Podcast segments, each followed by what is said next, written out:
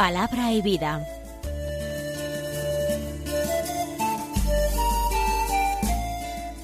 Con el padre Manuel Horta, desde Sevilla.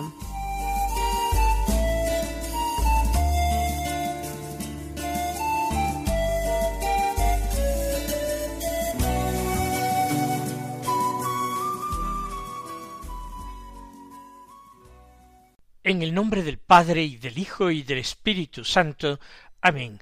Alabados sean Jesús y María. Muy buenos días, queridos amigos, oyentes de Radio María y seguidores del programa Palabra y Vida. Hoy es el martes de la tercera semana de Adviento. Esta tercera semana que comenzó con el domingo gaudete y que conserva toda ella una invitación a la alegría y al gozo. El Señor está cerca, no porque esté cerca la solemnidad, la fiesta de la Natividad del Señor, la Navidad, no sólo por eso, el Señor está cerca de cada uno de nosotros. Nosotros vivimos en su presencia, en Él vivimos, nos movemos y existimos. Y este martes de la tercera semana del Adviento es 14 de diciembre y en este día la Iglesia celebra la fiesta de un gran santo, de San Juan de la Cruz.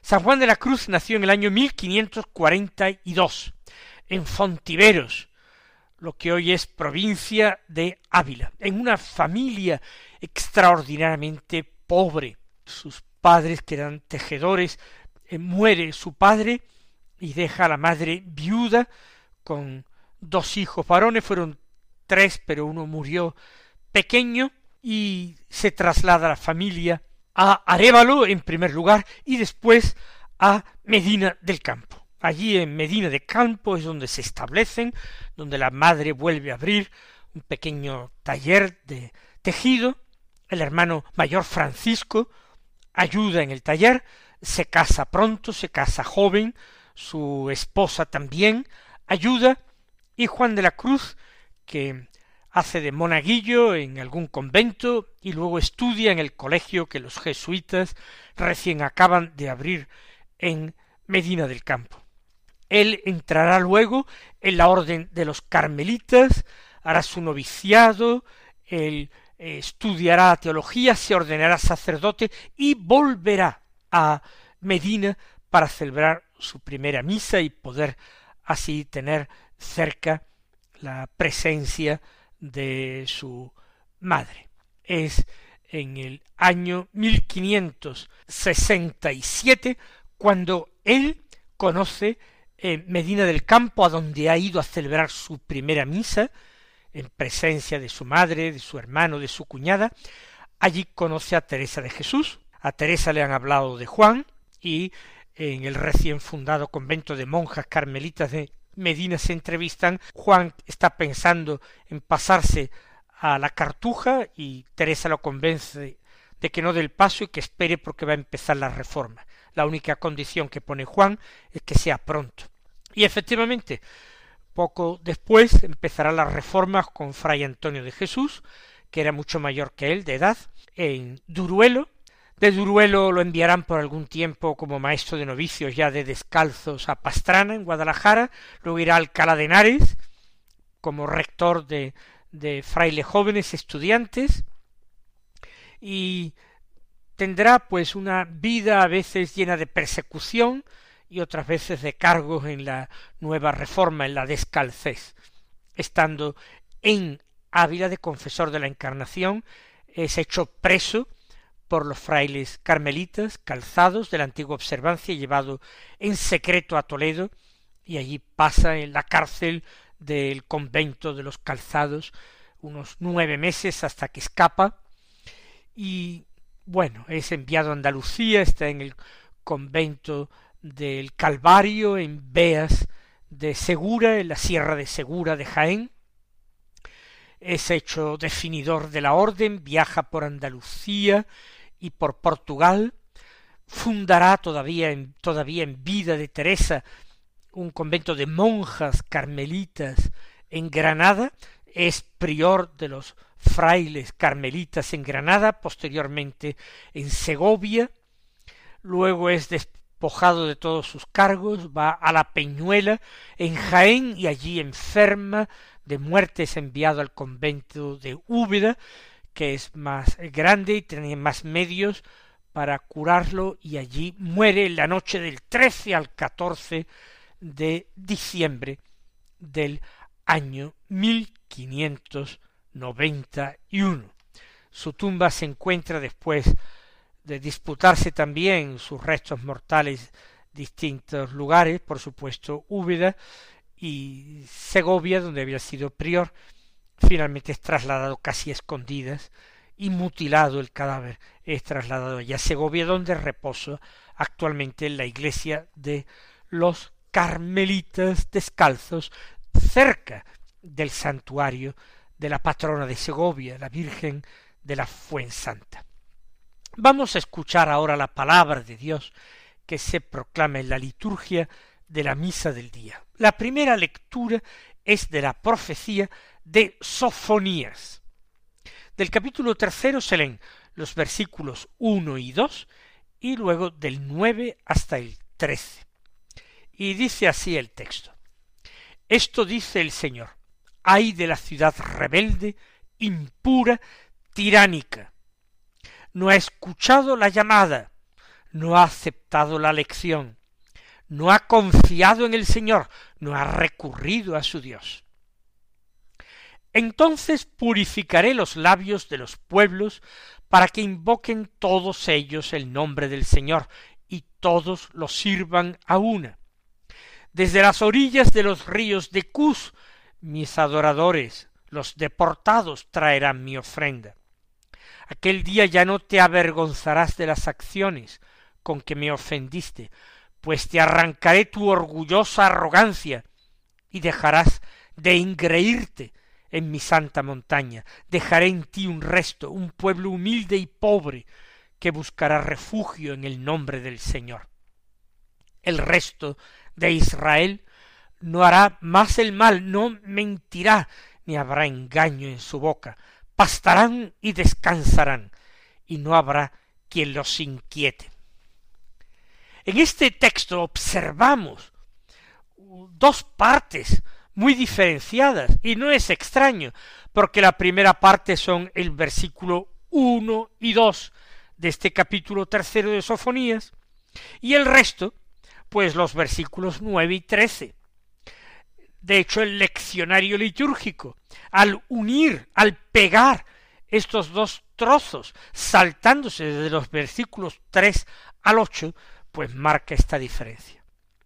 En el versículo uno y dos se leen las consecuencias de no seguir las exhortaciones repetidas de Dios, hechas a Israel para que se convierta Israel. Las exhortaciones que el Señor nos está haciendo a nosotros a través de la Iglesia, de esa voz profética de nuestra Madre la Iglesia, a la conversión en este tiempo de Adviento. El Señor tiene el Señor es compasivo y misericordioso, pero el Señor aguarda nuestra conversión, y si nosotros no nos convertimos, nos espera un porvenir muy sombrío. ¿Qué dice el texto? Hay de la ciudad rebelde. La ciudad rebelde es la que se niega a acoger la palabra del Señor, a tomársela en serio, a cambiar de conducta, a enderezar su camino. Hay de la ciudad rebelde, impura, tiránica. Rebelde, porque se resiste a la palabra de Dios. Impura, porque sigue sus propias pasiones. Tiránica, porque se deja someter por la tiranía de esas pasiones no dominadas, no sujetadas. Dice Dios por el profeta no ha escuchado la llamada. Aquí está el gran delito, el gran pecado. Dios da oportunidades para el cambio. No ha aceptado la lección, esta que Dios le imparte. No ha confiado en el Señor, no ha recurrido a su Dios. Esta es la primera parte del texto. no ha confiado en el Señor. ¿Por qué? Porque el Señor le aseguraba una cosa espléndida, extraordinaria, impensable. Y es que Dios no es capaz solamente de asegurarle un futuro, un futuro hecho de misericordia, un futuro hecho de felicidad y de vida. Dios es capaz de corregir el pasado. Pero esto es posible. ¿Acaso el pasado se puede reescribir? No pienses tú que escuchas la palabra de Dios, que Dios no puede hacer nuevas todas las cosas y reescribir el pasado. El perdón de Dios no es como el perdón de los hombres. El perdón de Dios reescribe mi pasado y convierte a un pecador y a un, un gran pecador y a un criminal lo convierte en un justo y santo. Porque la sangre del Cordero inocente, la sangre del Cordero de Dios, del que nace en Belén, es capaz de hacer nuevas todas las cosas, incluso mi propia vida, quien es capaz de renovar el universo entero y hacer cielos nuevos y tierra nueva, no es capaz de hacer un hombre nuevo, liberándolo de su pasado, desgajándolo de esa vida suya anterior y pecadora. Dios es capaz de reescribir mi pasado para que yo no tenga nada que temer. No es como afirman los protestantes, como afirmó Lutero, que Dios no me impute el pecado, que Dios no me tenga en cuenta el pecado cometido. Es que ese pecado desaparece realmente, que Dios reescribe mi historia, mi historia pasada, la historia futura. He aquí que con la ayuda de su gracia yo tengo que tomar la iniciativa de escribirla. El Señor irá corrigiendo los borrones, los errores. El Señor irá limpiando hasta lo hondo cualquier delito, cualquier impureza, cualquier crimen, hacer de mí un santo. Por eso, no nos extrañe que el que pueda hacer cielos nuevos y tierra nueva, el que puede renovar el universo entero, el Señor del cosmos, por su sangre derramada, lo puede todo, y el Padre lo ha puesto todo en sus manos, para que todo lo obre los mayores milagros. No sé cómo aquellos hombres se sorprendieron de que Jesús devolviera la vista a los ciegos, o el movimiento a los paralíticos, o incluso dejara limpia y sana la carne de un leproso. Eso no es nada en comparación con lo que le dijo aquel paralítico al que previamente sus amigos habían descolgado desde el techo ante la presencia de Jesús. Jesús le dijo, Hijo, tus pecados quedan perdonados. Eso era de lo que había que llenar de admiración, que el Señor rehacía el pasado de una persona para darle esperanza para el futuro. No ha confiado en el Señor, no ha recurrido a su Dios, se ha visto en un callejón sin salida esa ciudad rebelde, impura y tiránica, y por eso ha preferido seguir por ese camino a ninguna parte, con esa huida hacia adelante. Pero ahora la segunda parte del texto, es decir, los versículos nueve al trece. Entonces es lo que hará, lo que hará el Señor si nos decidimos a convertirnos. Entonces purificaré los labios de los pueblos, para que invoquen todos ellos el nombre del Señor. Los labios sucios, la lengua sucia de quien ha invocado a los ídolos, de quien ha proferido blasfemias, de quien ha eh, confirmado apostasías. Esa lengua va a ser purificada, esos labios. Serán dignos de alabar el nombre del Señor esas manos que han obrado el mal podrán servirle a él, al Señor, a una. y todos los dispersos, los deportados, desde las orillas de los ríos de Cus, en la lejana Asia y en África, traerán mi ofrenda. Entonces no habrá motivo para avergonzarse. Pero ¿cómo es que no habrá motivo para avergonzarse? No habrá motivo para avergonzarte de tus acciones, porque esas acciones simplemente no existirán. Esas acciones, especifica Sofonías, con que me ofendiste, no importa, te arrancaré tu orgullosa arrogancia. Arrancaré de ti ese engreimiento en mi santa montaña. Dejaré allí un pueblo humilde y pobre, un pueblo, añado yo, gloso yo, que no confiará en sí mismo, que no pondrá su confianza en sí mismo, pobre profundamente, pobre de espíritu y humilde, que buscará refugio en el nombre del Señor.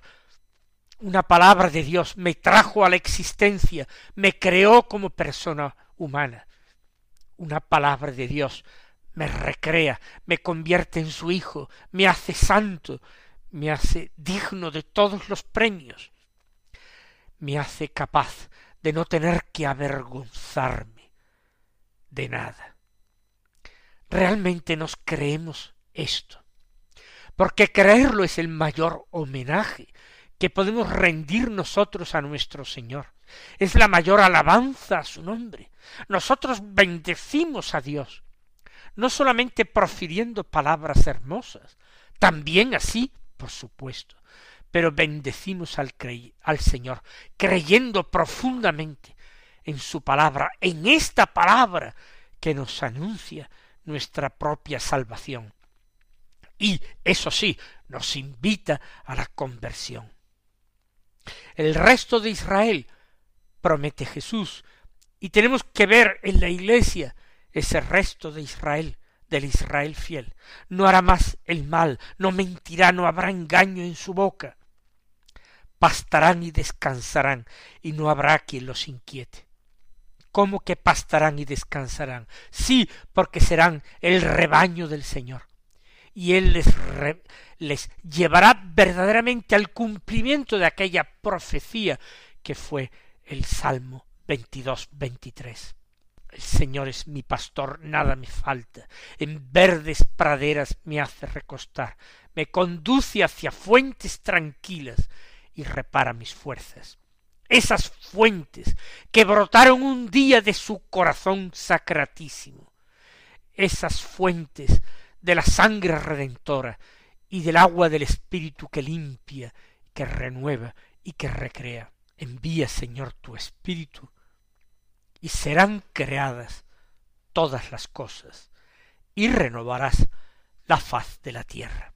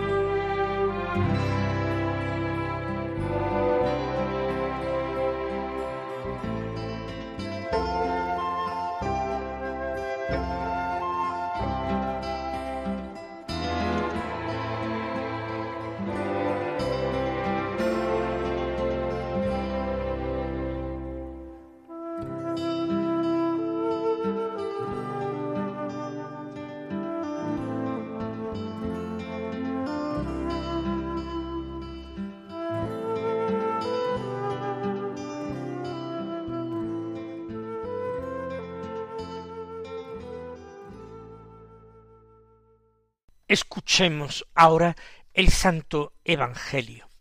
Es hoy de San Mateo, del capítulo 21, los versículos 28 al 32, que dicen así.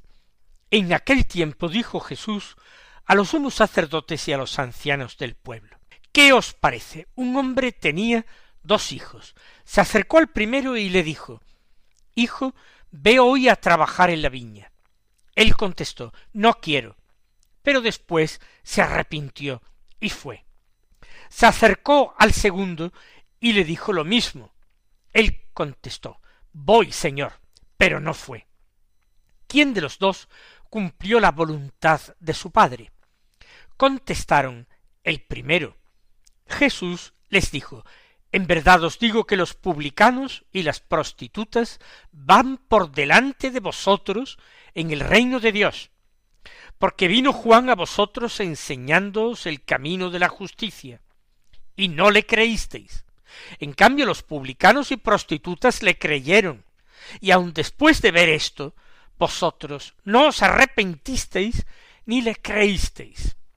El Evangelio de hoy está en profunda concordancia, en profundo acuerdo en cuanto a su enseñanza con el texto de la profecía de Sofonías. Se está hablando no solamente de la coherencia entre palabras y obras. Aquí, de hecho, no existe coherencia. Uno dice, sí voy, obedezco a mi padre y de hecho con las obras lo niega. El primero, sin embargo, no es coherente en lo positivo, porque ha negado con las palabras, aunque después ha obrado bien con las obras. Pero de lo que se trata aquí es del pasado y del futuro, y de esa capacidad de convertirse uno verdaderamente en hijo, por lo que termina siendo acoger la palabra del Padre, aunque sea en un momento posterior, pero la ha cogido, se ha convertido, y el pasado de desobediencia, de arrogancia, no quiero, no existe. Lo que hay frente al Padre solamente un hijo muy querido y muy obediente.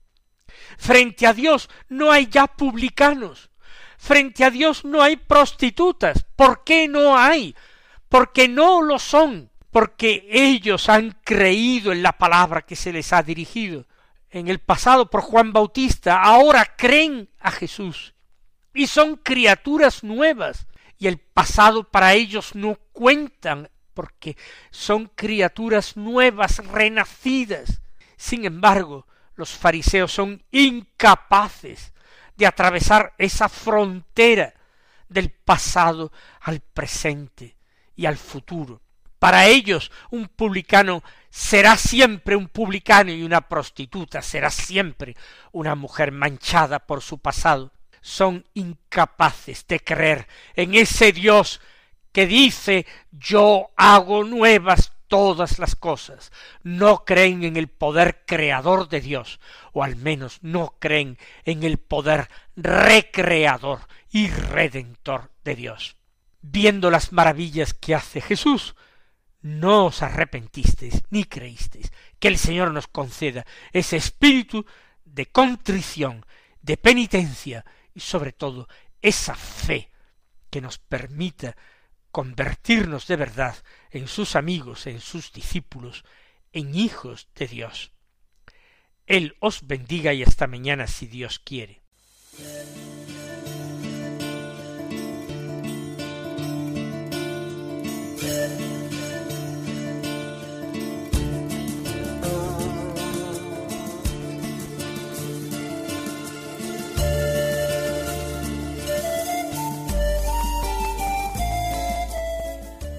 Concluye Palabra y Vida, un programa dirigido desde Sevilla por el Padre Manuel Horta.